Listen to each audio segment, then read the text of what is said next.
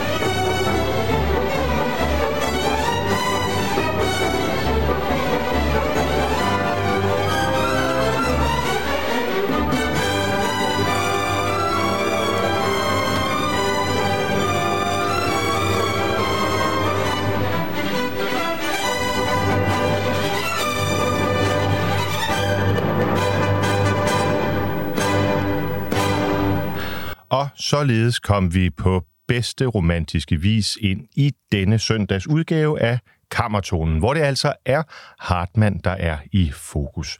Men Hartmann har mere til fælles med vores allesammens nationaldigter H.C. Andersen, end man sådan umiddelbart på overfladen skulle tro.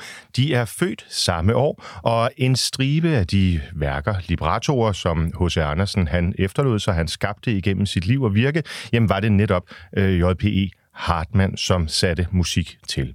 Og her hørte vi altså åbningen på et ungdomsværk, kan man nok kalde det. Det er fra H.C. Andersens hånd, skrevet i 1830, det vil sige, at han var 25, og kun 2 år efter, jamen, der havde J.P.E. Hartmann så sat musik til.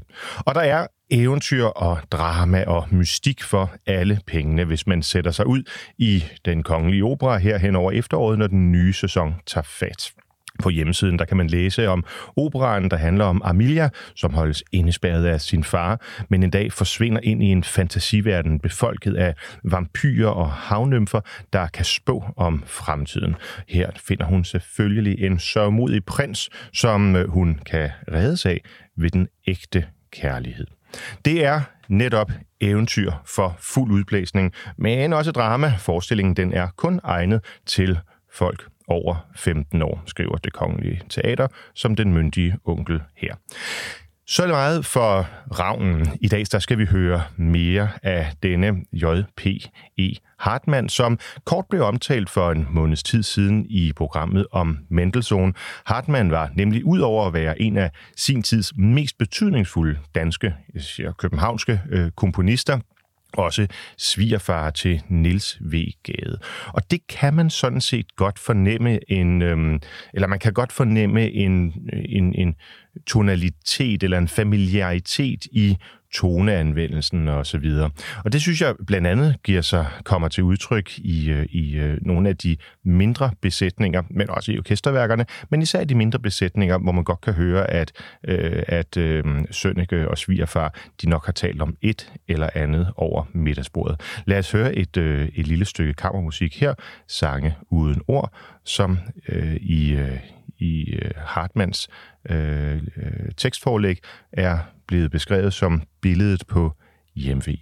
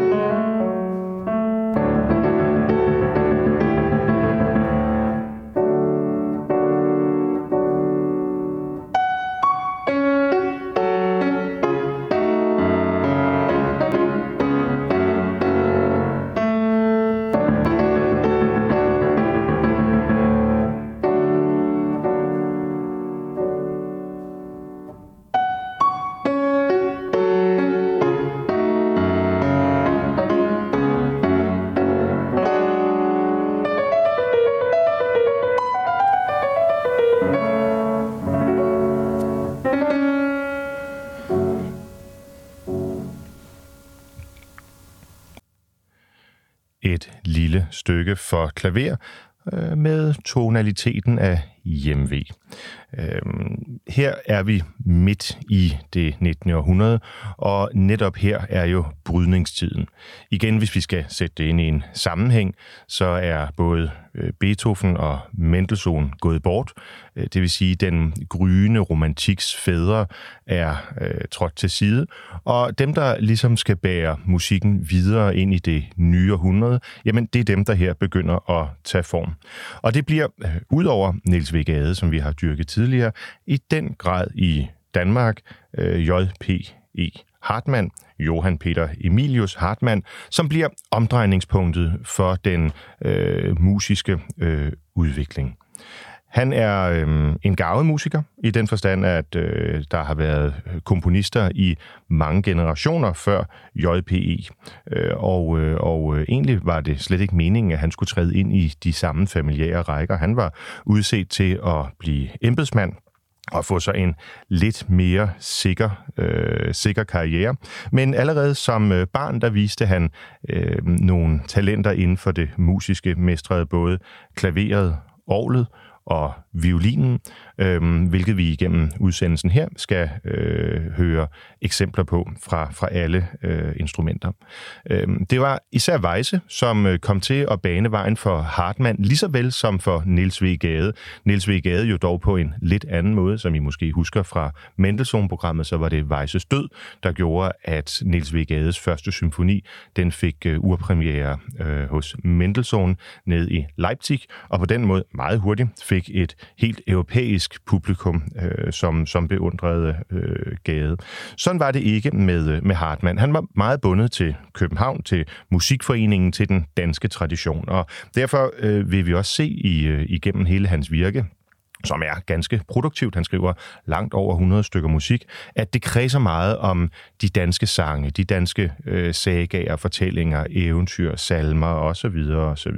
Og ikke mindst de store personligheder i det 19. århundrede er omdrejningspunktet for Hartmanns musik. Han skrev sørgemarcher og sørgekantater ved indtil flere kongers bortgang, og ikke mindst også kendt musik i forbindelse med både Thorvaldsens, Oehlenschlägers, Orla Lehmanns og andre af datidens koryfæers død. Men noget af det, som Hartmann nok er mest kendt for, det er hans orkestermusik til netop syngespillene, opererne osv. Lidt ligesom vi hørte Ravnen før. Og jeg synes, vi skal høre et stykke musik, som er lidt længere fremme i hans virksomhed. Ravnen er jo, som jeg nævnte før, et ungdomsværk, og man hører, hvordan musikken der stadigvæk klinger af den sene wienerklassik.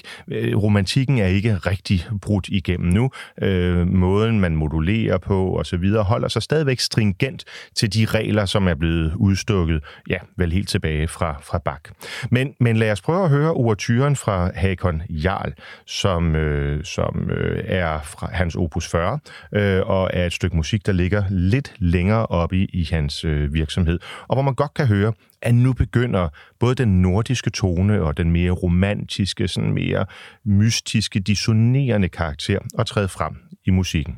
Så lad os høre her under ledelse af Thomas Dausgaard, Danish National Symphony Orchestra, som der står her på Spotify, men altså Hartmanns ouverture til Hakon Jarl.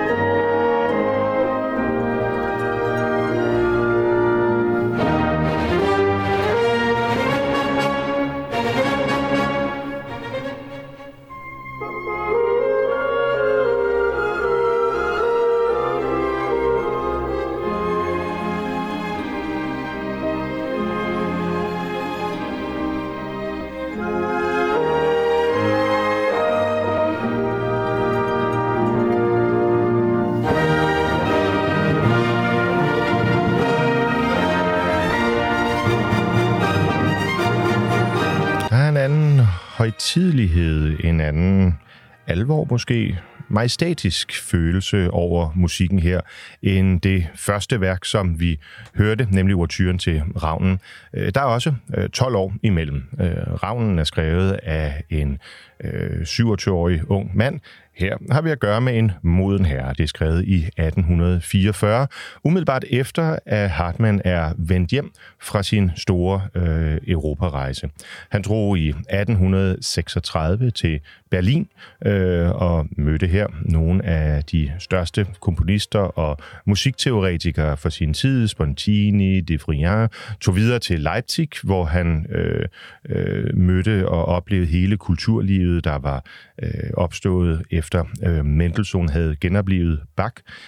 Herfra videre til Dresden, Prag, Wien og så videre. Uheldigvis udbryder der kolera i Italien, så han når aldrig til støvlelandet, men drager i stedet for til Paris, hvor han mødes med og bliver venner med så kendte komponister som Chopin, Rossini, Cherubini og andre. Og det er med alle disse vidtfavnende og vidtrækkende kreative indtryk i bagagen, at Hartmann vender tilbage til København, og her i midten af det 19. århundrede omkring slut 30'erne, start 40'erne, slår sig umisforståeligt fast som den store danske komponist for sin tid.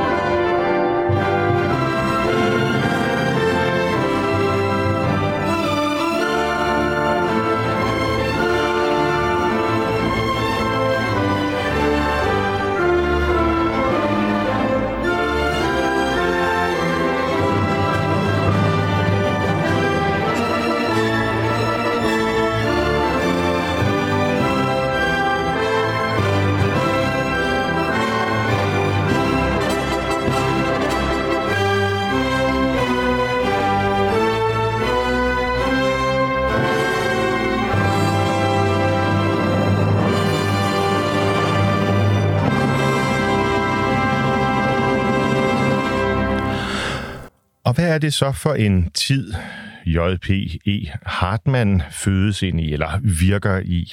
Jo, det er jo på mange måder en brydningstid i midten af den 19. århundrede, omkring 1840-1850. Jamen, der er alle europæiske lande stort set præget af de nye revolutionerende tanker om folkestyre og menneskets uafhængighed osv. En tanke, som jo også Beethoven havde dedikeret sig selv til, især i sin sidste symfoni.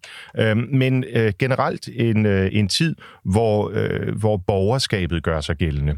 Og det ser vi jo både politisk ved, at de nationalliberale vinder frem, og jo i 1849 får presset den lidt svagelige nye konge, Frederik den 7, til at skrive under på en fri forfatning. Men vi ser det også i musiklivet, hvor mæscenerne bryder frem, og hvor dyrkelsen af musikken som andet end noget, der bare foregår i kirken, i den grad får sin ret. I 1836, ja, der stiftes Musikforeningen, som Hartmann naturligvis bliver en del af ledelsen af, og som han sidenhen bliver formand for. Også Studentersangforeningen bliver stiftet kort tid efter, jeg tror det er 1839 eller 40, hvor også Hartmann slår sine folder. Og i 1843, da Weisse dør, ja, der bliver Hartmann så organist i Vor Frue Kirke. Og det er især i disse år, måske også fordi det giver ham en vis økonomisk uafhængighed, at han blomstrer som musiker, som mæcen, tager elever ind, men især som komponist. Og vi skal høre noget af hans orgelmusik, fordi det hører vi ikke så ofte, og det er faktisk ret fedt. Men tiden her er jo også enerens tid. Det er her, hvor vi dyrker divaen, geniet, så at sige. Og der er især et geni, eller en personlighed, som jo ved sin hjemkomst til København kommer til at lægge hele det lille land bagover, og det er jo Thorvaldsen. Thorvaldsen, om hvem jo også H.C. Andersen i sin kendte fædrelandssang skrev: "En gang du herre var i hele Norden, bød over England, nu du kaldes svag. Et lille land, og dog så vidt om jorden, end høres danskens sang om mejsels slag." Mon ikke disse mejselslag er netop Thorvaldsens hammer og mejsel, som har hamret løs nede i Rom og skabt statuer af både konger, kejser og paver, adelsmænd og ja, dinosaurer overalt i Europa. Og derfor, da Thorvaldsen desværre i 1844 går bort, jamen så er det naturligvis for denne den gryende storromantiks fremmeste komponist i Danmark naturligt at skrive netop sørgemarchen over Thorvaldsens bisættelse. Vi hører her fra Hartmanns sørgemarch.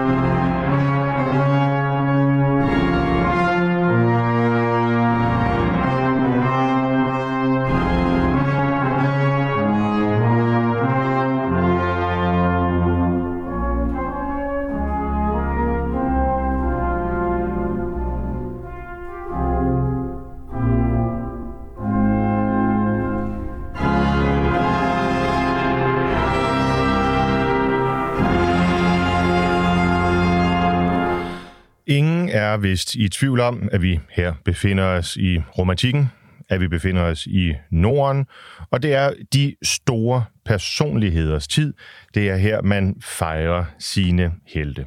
Og det var Hartmann i den grad god til. Især når de var døde. Og både Frederik den 6., Christian den 8., Frederik den 7. og altså Thorvaldsen og mange andre fik det. Ja, man kan jo ikke sige, at de fik den fornøjelse, fordi de har ikke selv kunnet opleve det, men det har vi andre i den grad. Og det er desværre musik, som jo er sådan lejlighedsmusik, og derfor ikke rigtig bliver opført længere. Og det kan også godt være, at det ikke sådan er musik her, hvor man tænker, at det er sådan til et festligt lille middagsselskab, at man sætter det på. Men i forhold til sin samtid, og i forhold til den også danske musiks udvikling og karakter, der synes jeg bestemt, at det her det er lytbart. Vi skal ikke glemme vores egne, og vi skal ikke kun lytte til deres evergreens. Men vi skal selvfølgelig også lytte til deres evergreens. Og det er ikke kun Oehlenschläger og H.C. Andersen og andre af samtidens sådan mere prosaiske digtere, som Hartmann fandt sin inspiration i. Den allesteds nærværende Grundtvig er naturligvis også en del af hans virke. Og jeg er sikker på, at de ofte har stødt på hinanden igennem Københavns gader. Forestil dem, kære lytter, et København på den her tid, hvor man kan slendre ned af et af de store strøg og møde Grundtvig, Kirkegaard, Niels V. Gade, Hartmann, Thorvaldsen, H.C. Andersen. Alle de, som vi i dag betragter som selve inkarnationen af dansk kultur, især i guldalderen. De har vandret rundt her, lige rundt om hjørnet fra dette studie i København. Og rundt omkring er der rent faktisk jo reminiscenser, der lige minder os om det, hvis vi overhovedet gider at løfte hovedet op fra den tablet, som vi alle sammen så hjernedødt render rundt med næsen nede i. For eksempel i København vil man på Sankt Anne Plads kunne se en smuk statue udført af August Søby i 1905 til minde om netop dagens hovedperson J.P.E. Hartmann. Og nu var jeg jo inde på Grundtvig før, og jeg ved godt, det er en sang, der hører julen til, men det er til gengæld en af mine absolutte yndlingsjulesalmer. Og når nu Hartmann har lagt musikken til, skal vi så ikke lige blomstre som en rosengård?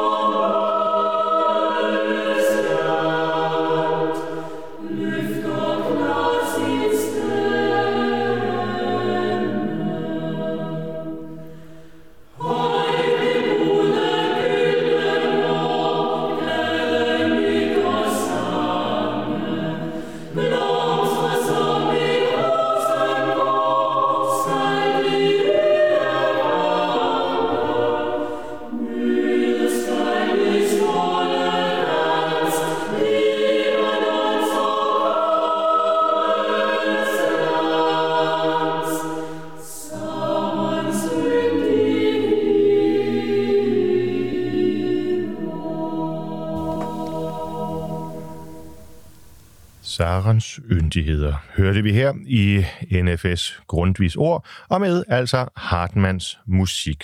Jo, Hartmann var en komponist, der spredte sine vinger ud over alle musikkens finesser. Fra det kirkelige, vi hørte før, sørgemarchen over Thorvaldsen, masser af orgelmusik, som han selvfølgelig har siddet og komponeret i Vor Frue Kirke her, til operaen, til symfonier osv. Han var en mand af sin tid, der spredte sig over alle genrer, han overhovedet kunne komme i nærheden af.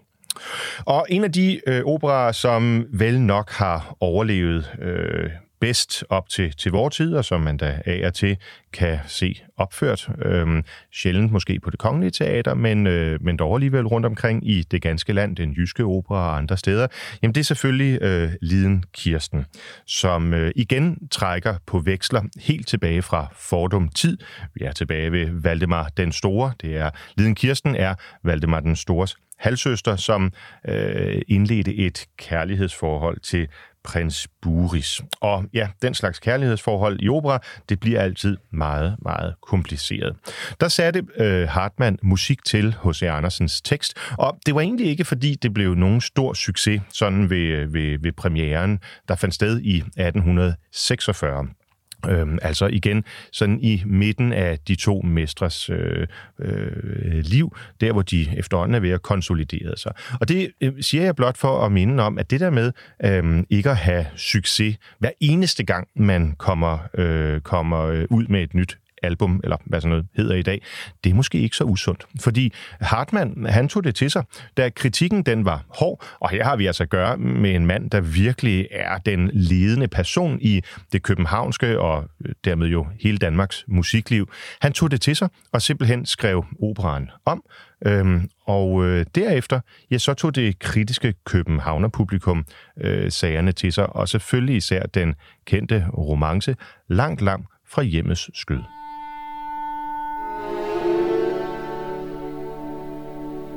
Langt, langt fra hjemmets kyst, på ensomme gang. Livs sol vil lyse mit bryst ved en barndomssang. Straks erindringens knop som ro.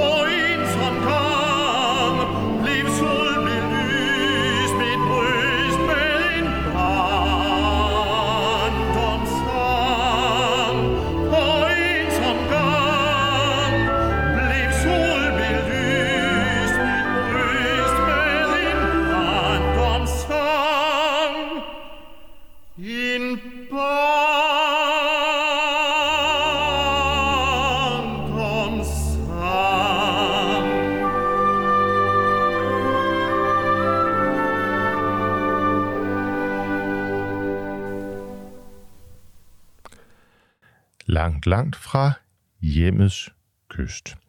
Og man kunne jo få den tanke, at vi her i den danske romantik er meget nationalistisk. Det er i hvert fald sådan, nogen til tider har haft trang til at beskrive romantikken. Men det er nu ikke helt sådan. Jo, selvfølgelig var man stolt af sit land. Man var stolt af sine kunstnere, man var stolt af sin konge, man var stolt af at være dansker, men man var bestemt meget mere. I den her tid, både i litteraturen, men også i musikken, går der i den grad en nordisk åre igennem kunsten.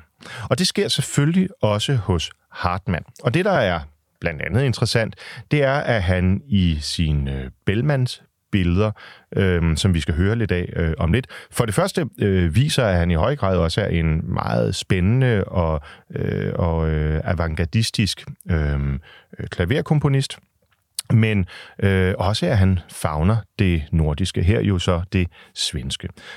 Bellman, som var død en 10 år eller sådan noget, før Hartmann bliver født, hører til sådan i den lidt mere puderperyk-agtige tid, som er helt anderledes end den romantiske, sværmeriske periode, som vi befinder os i nu. Men dog alligevel hele hans digterværk, hans lystige viser, hans sørgmodige viser og tekster osv., danner forlæg for mange af komponisterne heroppe igennem det 19. århundrede. Og det gælder selvfølgelig også for Hartmann, som jeg synes, vi skal høre lidt af hans menuetter, der er skrevet i G-dur, og som altså er inspireret af Bellmans tekster, Bellmans billeder.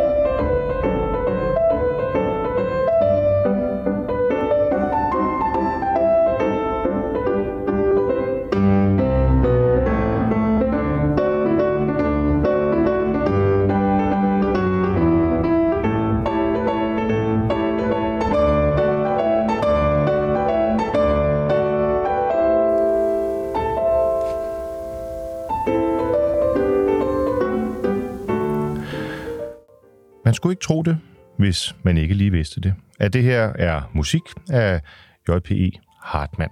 I den grad musik, som peger fremad, hvor datidens store europæiske mester, Mendelssohn, der jo blev en nær ven og inspiration, mæcen for Hartmanns svigersøn, Niels V. Gade, havde været tilbageskuende, og hvor i vidt omfang Gades musik også er tilbageskuende, hør blot efterklang af Ossian og hans symfonier, som dog er storladende og emmer af patos og så videre, men det er ikke meget, der peger fremad. Jamen, så synes jeg i hvert fald, især i Hartmanns orgelmusik og i klavermusik, jamen, der peger vi frem mod nye tider. Vi hører rytmer, vi hører harmonier her, som har en karakter af den jazzmusik, som måske 40 år fra det her tidspunkt begynder så småt at tage form i New Orleans og ja, rundt omkring i hele den vestlige verden.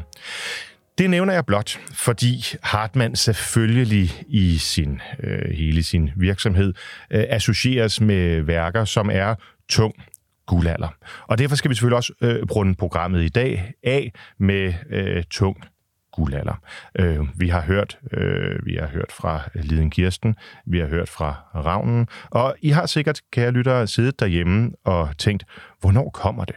Hvornår kommer det værk, som vi hørte i skolen, og som vi alle sammen forbinder med netop Hartmann? Og det kommer nu, for selvfølgelig skal vi slutte af med Guldhornene, som på mange måder jo er højdepunktet for dansk romantik. Men jeg synes ikke, vi skal høre den med Ebbe Rode, som jeg tror er den indspilning, vi alle sammen har hørt i skolen. For der findes nemlig en, som ja, jeg synes, den er endnu bedre, og det er nemlig med Bodil Udsen. Så med de ord, med de toner, så læn dem tilbage og lyt her til Guldhornene af J.P.E. Hartmann, men altså i Bodil Udsens version. Fortsat god søndag.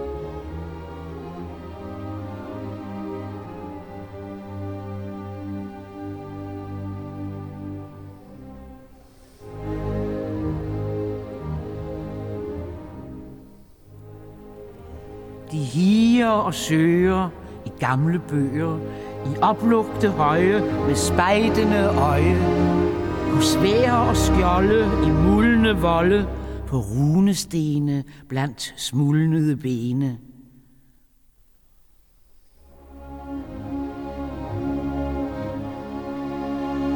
Oldtids bedrifter anede trylle, men i mulden de sig hylde, de gamle skrifter. Blikket stirrer, sig tanken forvirrer, i toget de famle, i gamle, gamle hensvundne dage, da det strålte i Norden, da himlen var på jorden.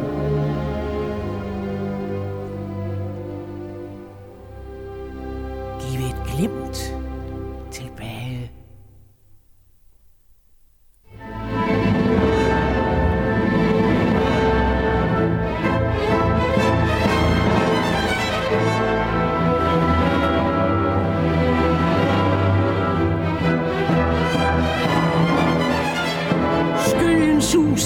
Natten bruser, gravhøjen sukker, rosen sig lukker. De sig møde, de forklarede høje, kampfarve røde med stjerneglans i øje.